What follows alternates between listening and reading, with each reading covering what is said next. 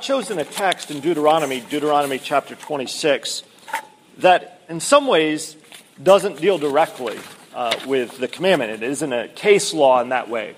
We've looked at a lot of those case laws, the specific of a case law, and then broadened it out generally. The text we're looking at today, Deuteronomy 26, uh, 1 to 11, uh, though it doesn't directly state the commandment, is really at the very heart of the commandment do not covet.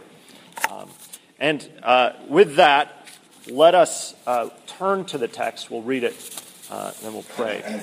So, Deuteronomy 26, verses 1 to 11. When you come into the land that the Lord your God is giving you for an inheritance, and have taken possession of it and live in it, you shall take some of the first of all the fruit of the ground, which is you, which your harvest, which you harvest from your land that the Lord your God is giving you.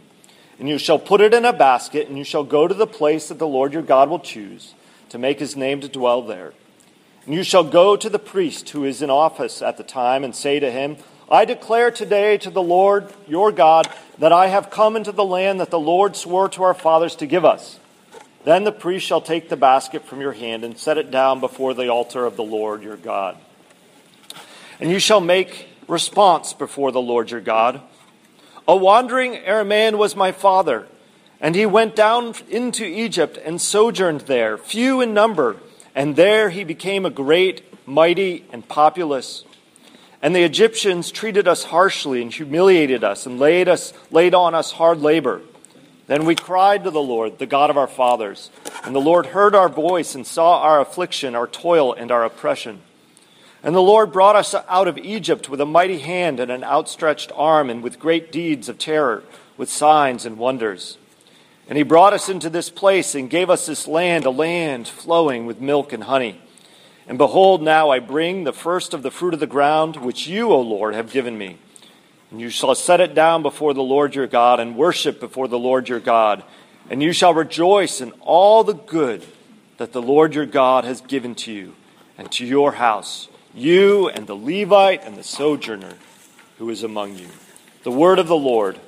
Let's pray. Heavenly Father, we thank you indeed for all your good gifts and the way that you have redeemed us. And Lord, we ask that you would, as we study your word, make us mindful of those gifts. Uh, but Lord, make us particularly mindful of you, the giver of those gifts. We pray this in Jesus' name. Amen. As you come to this 10th commandment, I don't know if you noticed this when I read it, but it, it seems to touch on some of the other commandments, right? It begins with, uh, You shall not covet your neighbor's wife. Well, we looked at adultery uh, some weeks back, um, and that commandment.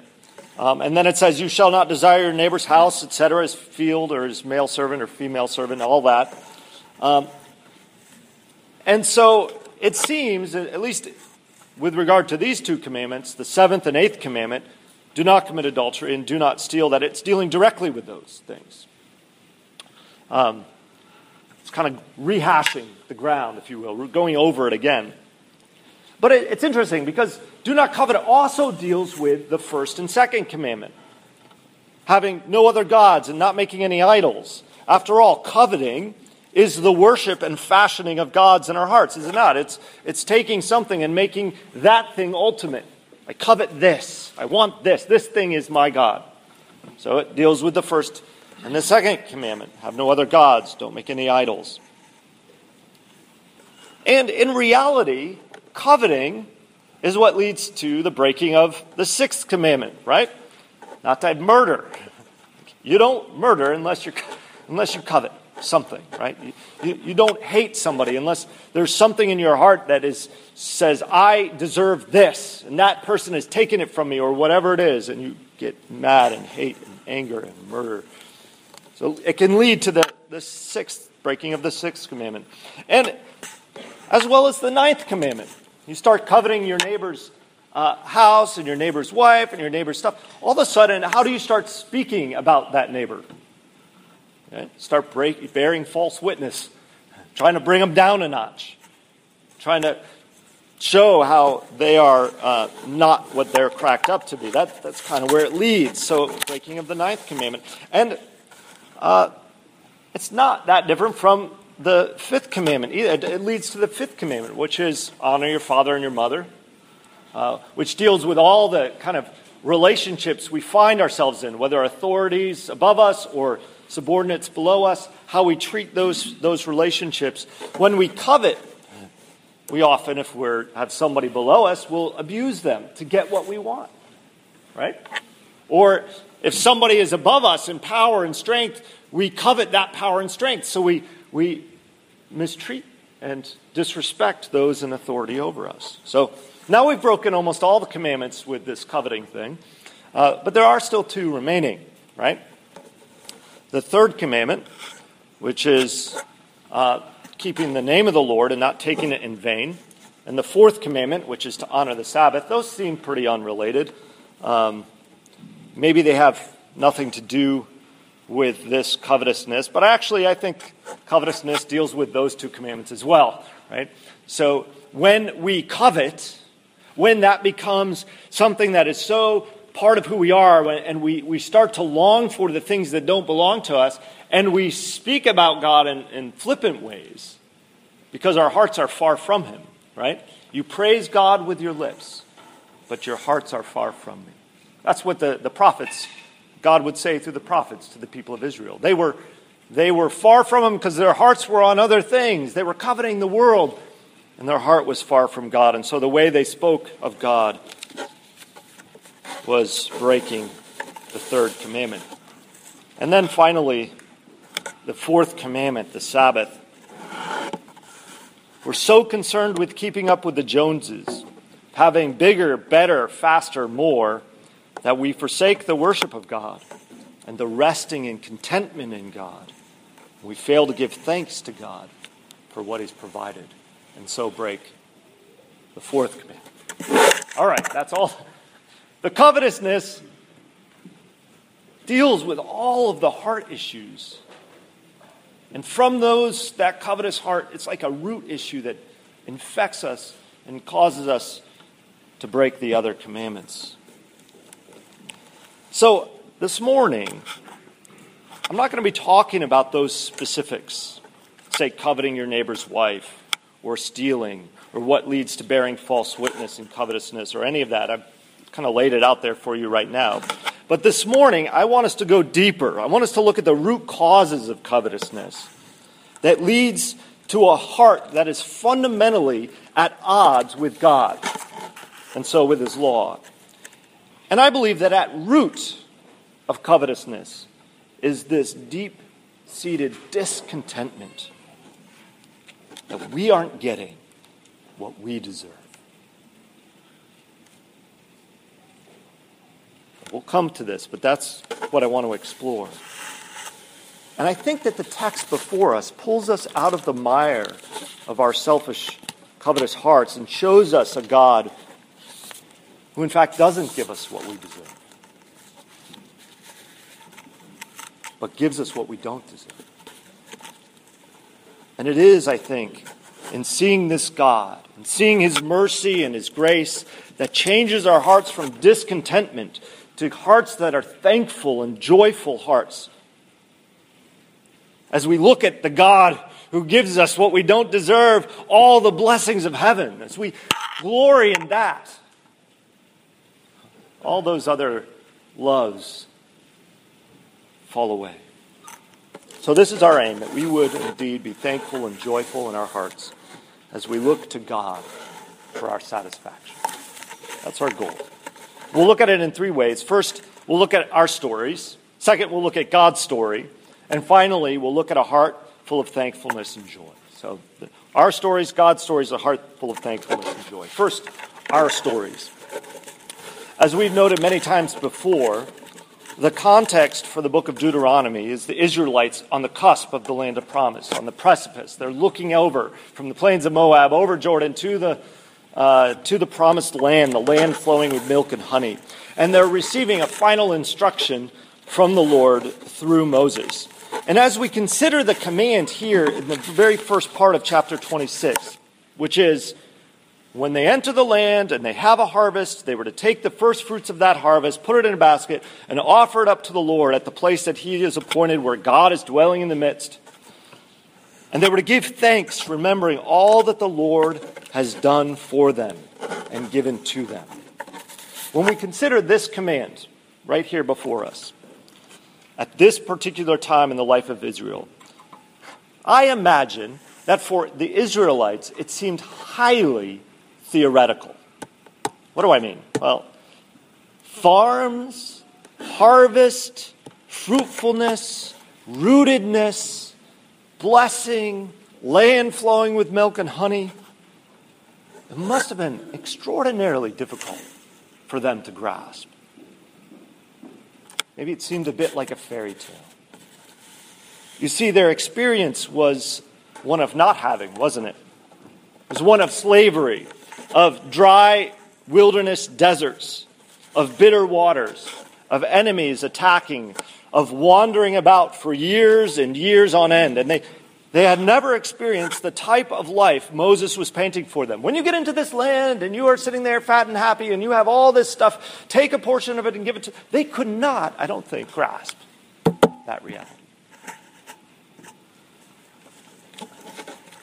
Notice how when they go to bring their offering in verse 5, that they also have to retell the family story. Did you catch that? verse 5, it says, uh, And you shall make response before the Lord your God. And this is the response A wandering Aramaean was my father, and he went down into Egypt and sojourned there, few in number, and there he became a nation, great and mighty and populous, and so on. It's an interesting thing. They had to recount all of that. So I, I want to think about this a little bit from the perspective of the Israelite encamped in the plains of Moab, looking forward, and sort of put our minds into their, their, their, their heads for a minute. Firstly, who is this wandering Aramaean? Who is that? It, it, may seem a little mysterious here in the text, right? When you read those words, it's kind of, it's kind of a strange thing. But it, it, it was Jacob. Who was Jacob? Jacob was uh, the one who first, he was the one who had the 12 sons, who became the 12 tribes of Israel. Um, he and his sons uh, lived uh, as sort of wandering nomads in the promised land, but they were, they were suffering a famine at one point. And that, if you've, I know the women's group has been going through the, the story of Genesis and how Joseph, through many things, ends up in a leadership position in uh, Egypt. Um, and so there's this famine, and the Lord raises Joseph to this place of prominence. But here is this wandering Aramaean, Jacob, their forefather.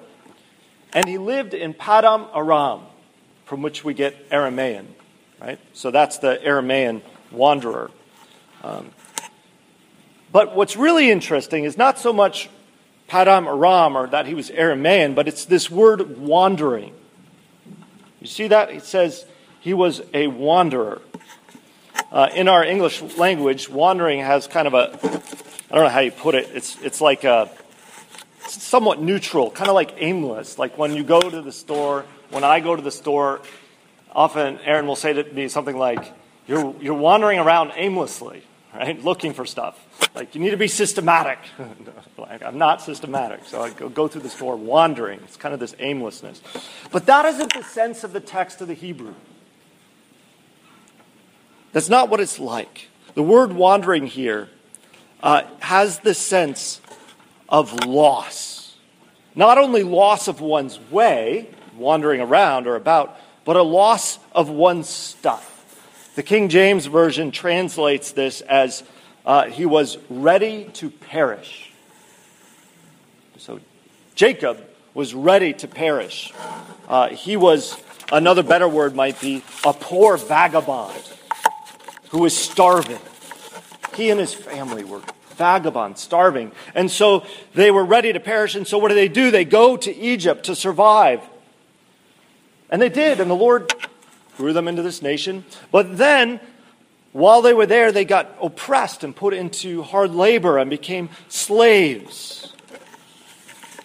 So they become the Israelites enslaved in Egypt. And they cry out to God in their misery, and God delivers them, only to bring them into the wilderness where they wander around again, suffering again from lack of water, lack of food, which, yes, God eventually provides for them. But they, they faced enemies along the way. They had their own internal conflicts. And now they were sitting in the plains of Moab, waiting to get to this supposedly, uh, this supposed uh, promised land that was flowing with milk and honey, yet it was full of these Canaanites. And you could only think that the, the, the Israelites sitting on that, God, we hear what you're saying, Moses, we hear what you're saying, but how are these Canaanites going to be any different from the Egyptians? They're strong and mighty too. So it was hard for them to envision this harvest, right? This harvest land. Now, I want to ask a question.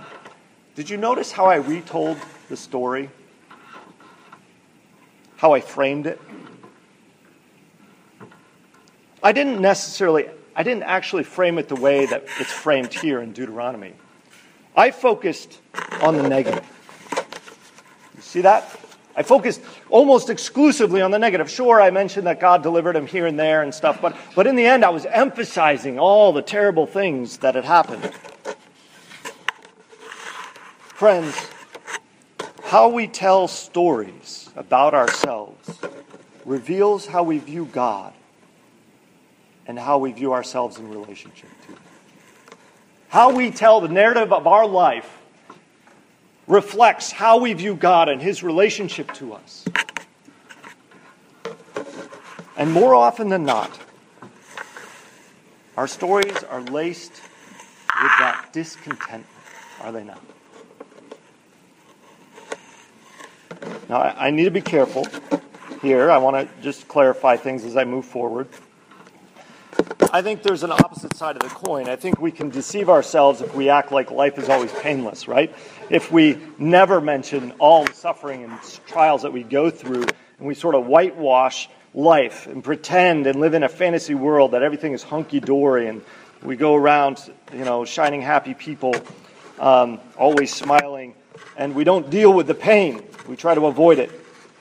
Um, so when I talk about framing our stories, I'm not suggesting we whitewash suffering or pain, that we, we actually engage with it. And I think the text does that. But what I would suggest is that more often than not, the norm is that we would view life and our past through the lens of this discontent, this sense of life didn't turn out how I wanted it to be, to be and I'm unhappy. It gets laced with resentments, with bitterness, with envy. And really, at the heart of it, these stories that we tell, is a heart of covetousness that says, covetousness that says, God has not been fair to me and has not given me what I deserve. Consider this. What is uh, the most common and prevalent advertising message that is repeated to you over and over again? You deserve this thing. You deserve this food. You deserve this car. You deserve this vacation. You deserve this job. You deserve this experience. You deserve this relationship. You deserve this stuff. Uh, I think an old McDonald's jingle way back was, You deserve a break today. So get up and get away to McDonald's. And we could, my son was recently quoting one um, from, uh, it was like a Diet Coke ad. Uh, oh, just do you, or whatever. Like, you deserve to be whatever you want. Just do you. Um, the advertisers get our get our heart issue, don't they? They understand it. They're going right after it. They're saying, "I'm gonna I'm gonna feed that beast." Um, and this beast, you know, it often turns to the people next door. Why should the Joneses next door enjoy this and that, and I don't get to? How many car ads literally involve neighbors coveting the other neighbor's car? They, they just, they're, they're just kind of shameless. Go after it. Well, yeah, we are by nature covetous. Let's, let's play on that. Neighbor one looks at neighbor two. Neighbor two has the nice shiny truck, and everybody's going to look at you that way if you get this truck, right? And that, That's what, that's what it's made of. Kids, I'm looking at all you kids. Do you ever say that's not fair? Yeah? You say that sometimes? That's not fair. My sister got this and I didn't. Yeah, right? We say that sort of thing all the time. And do your parents, in response to this, kids, say, what? You guys say it. Kids say it. What do your parents say in response?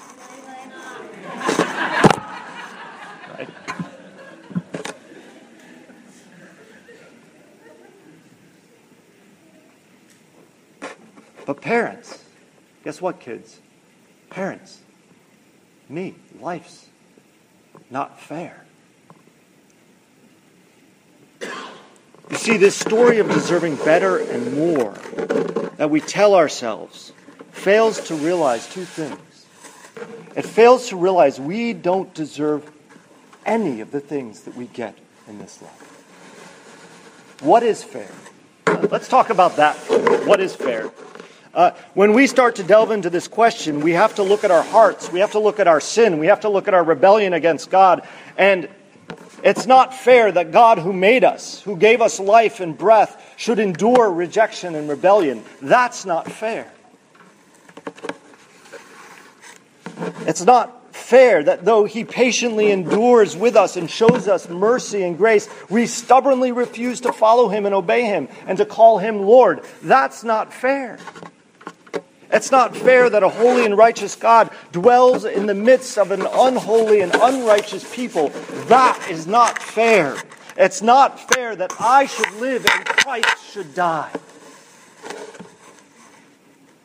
That's not fair. Friends, we don't deserve life and breath as children of the fall, as sinners and rebels. But this is the second reality. We get way more blessing and gifts than we could ever dare to hope for in this life, not to mention that. And this is God's story. This is the second thing I want to look at the God story. Notice our text. The Israelites were to recount the hardship they didn't, there was no rose colored whitewash, right? They were to talk about that Jacob was a starving vagabond. The Israelites were indeed enslaved in Egypt. This poor, starving vagabond and his family were saved in Egypt. You go back to the story of Genesis and you see this miraculous story that even through the sin of, of Jacob's sons, Joseph was brought into this place of prominence that God could save his people. That's the story, right? And yes, they get there and they, they, God blesses them as they, they grow and multiply in the, the, the Egypt, in the place they were sojourning, so that the text says they become a great nation. Yes, they become slaves. And they're oppressed. And they cry out to God, and God hears them. He sees their affliction. He sees their oppression. He knows them. And so he comes and he brings them out of Egypt with a mighty hand and an outstretched arm. With great deeds of terror and with signs and wonders, he parts the Red Sea and he leads them through on dry ground and he leads them to that mountain where they worship the living God. This is God's story.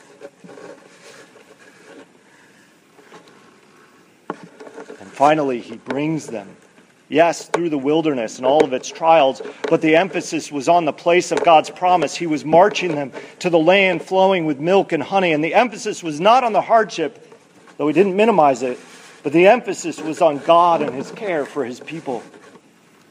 Friends, how we frame our story, the story of our lives, matters. Covetousness and discontentment, grumbling and complaining are driven by a story that says, we deserve to be God. That, that's, that, that's at the root of it. We deserve to be God. Corrie ten Boom uh, grew up in the, in the Netherlands. Uh, I have to give thanks to um, Holte for reminding me of this story uh, in community group. Uh, but Corrie ten Boom uh, grew up in the Netherlands, uh, daughter of a watchmaker, clockmaker, and um, when the Nazis came in, they hid Jews and eventually were caught, and her and her sister ended up in a uh, concentration camp together. Um, I, I just want to read a little bit of this, if that's all right, because this, this passage is so striking, so absolutely striking. Um, so I'm going to read. This is her book, um, The Hiding Place. Suddenly, Corrie started up, striking her head on the cross slats above. They're in a barracks uh, in the concentration camp. Something had bitten her, her leg. Fleas, she cried. Betsy, the place is swarming with them. Descending from the platform and edging down a narrow aisle, they made their way to a patch of light. Here they are. Here's another one, Corrie wailed. Betsy, how can we live in such a place? Show us, show us how. Betsy said matter of factly, and took Corrie a moment to realize that her sister was praying. Corrie, Betsy then exclaimed excitedly, he's given us the answer. Before we even ask, as he always does. In the Bible this morning, where was it? Uh, read that part again. And Corrie checked to make sure that no guards were nearby, then drew out a pouch and a small Bible that she had managed to smuggle into the concentration camp. It was in 1 Thessalonians, she said, and finding the passage in the feeble light. Here it is. Comfort the frightened, help the weak, be patient with everyone. See that none of you repays evil for evil, but always seek to do good to one another and to all. Rejoice always, pray constantly, give thanks in all circumstances, for this is of the will of God in Christ Jesus. That's it, Betsy interrupted. That's the answer. Give thanks in all circumstances. That's what we can do. We can start right now to thank God for every single thing about this barracks. Corrie stared at her incredulously. Then around at the dark, foul smelling room, such as, she inquired, such as being assigned here together. Corrie bit her lip. Oh, yes, Lord. Jesus, thank you. Such as what you're holding in your hands. And Corrie looked down at the Bible. Yes, thank you, dear Lord, that there was no inspection when we entered here. Thank you for all the women here in the room who will meet, uh, who will meet you in these pages. Yes, agreed Betsy. Thank you for the very crowding here, since we're packed so close that many more will hear. She looked at her sister expectantly and prodded Corrie. Oh, all right. Thank you for the jammed, crammed, stuffed, packed, suffocating crowds. Thank you, Betsy continued on serenely, for the fleas. That was too much for Corrie. She cut in on her sister. Betsy, there's no way even God can make me grateful for a flea. Give thanks in all circumstances, Betsy corrected. It doesn't say in pleasant circumstances. Fleas are a part of this place where God has put us. The text goes on, and a little bit, uh, they realize the guards never bother them. Nobody ever comes in to check on them. And it came to light in Betsy's mind when she was realizing they had asked one of the women uh, guards to come in and do something, and she wouldn't, refused to come in. That Betsy at that moment realized the fleas have kept the guards out of this place. Praise God for the fleas.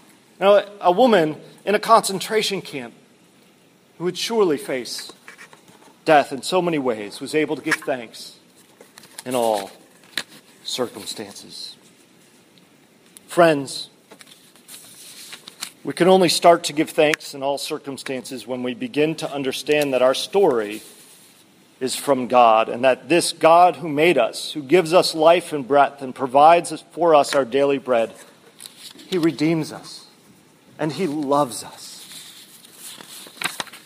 And this is where I want to conclude, thinking about God and his love for us, because thankfulness and joy are the byproducts of seeing God for who he is filling our hearts and minds with the things of God, the blessings of God, and with God Himself. That's our aim. And so I want to look at this just very briefly gaining a heart of thankfulness and joy. Our text ends with this uh, verse, verses 10 and 11. And behold, now I bring the first of the fruits of the ground which you, O Lord, have given me. And you shall set it down before the Lord your God and worship before the Lord your God. And you shall rejoice in all the good that the Lord your God has given to you and to your house, you and the Levites and the sojourner who is among you. The Israelites there were to offer up their thanks for the blessings God had given them in the land. But remember, for them, the land was still future. Up to that point, they had not received the fruit of the promised land. And they were clinging to the promises of God and they were looking forward. You see, they were sojourners. They were wanderers. They were vagabonds, poor and needy. They were slaves. And yet, even in that, God was with them and was guiding them to that promised land.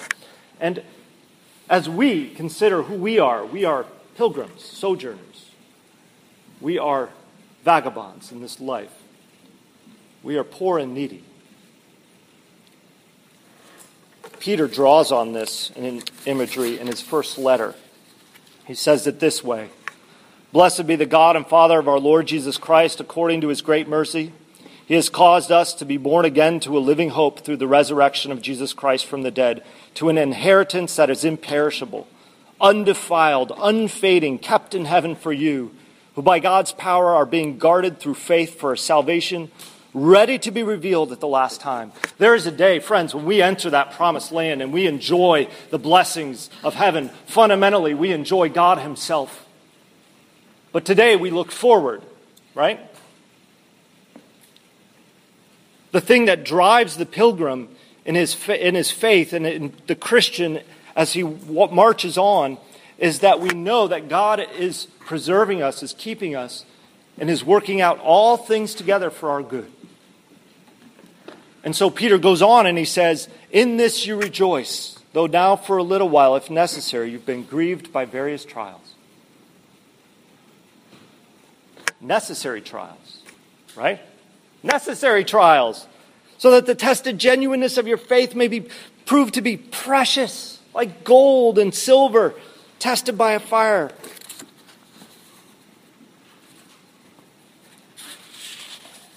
Those trials like the ten Booms, are meant to slough off the coarse material and show forth the brilliance of our faith. So as you look back on your life and you look back on all the things, oh, that were hard, the suffering that you're going through now, you think, how can I rejoice in this?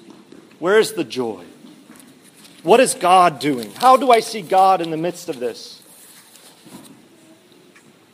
And the most striking thing that Peter says is in verse 7 the purpose is this that you may that your faith may be found to result in praise and glory and honor at the revelation of Jesus Christ. Though you have not seen him you love him. Though you do not now see him you believe in him and rejoice with joy that is inexpressible and filled with glory obtaining the outcome of your faith the salvation of your souls. Friends as we look at this world, we need to look at it from the frame of reference of God, what He's doing in and through us in the various trials that we face. We need to find our joy in Him. I want to close as we think about this. The more we, the more we reflect on God and the greatness of Him, the less our heart desires the things of this world. Jeremiah Burroughs, in his book, The Rare Jewel of Christian Contentment, makes this profound statement. He says, A little in the world will content a Christian for his passage. Meaning, as we walk in this life, we can be content with what the Lord provides for us. As He gives us what is necessary for the passage through this life. But He goes on and He says, but all the world and 10,000 times more will not content a Christian for his portion. There's nothing in this world that can satisfy us. nothing in this world was meant to satisfy us. God says, I will be your God, you will be my people, and I will bring you into the promised land, and you will dwell in my presence, and you will enjoy my gifts. You will enjoy me.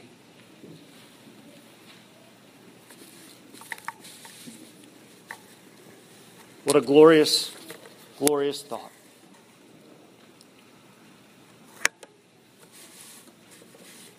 Friends, we don't get what we deserve.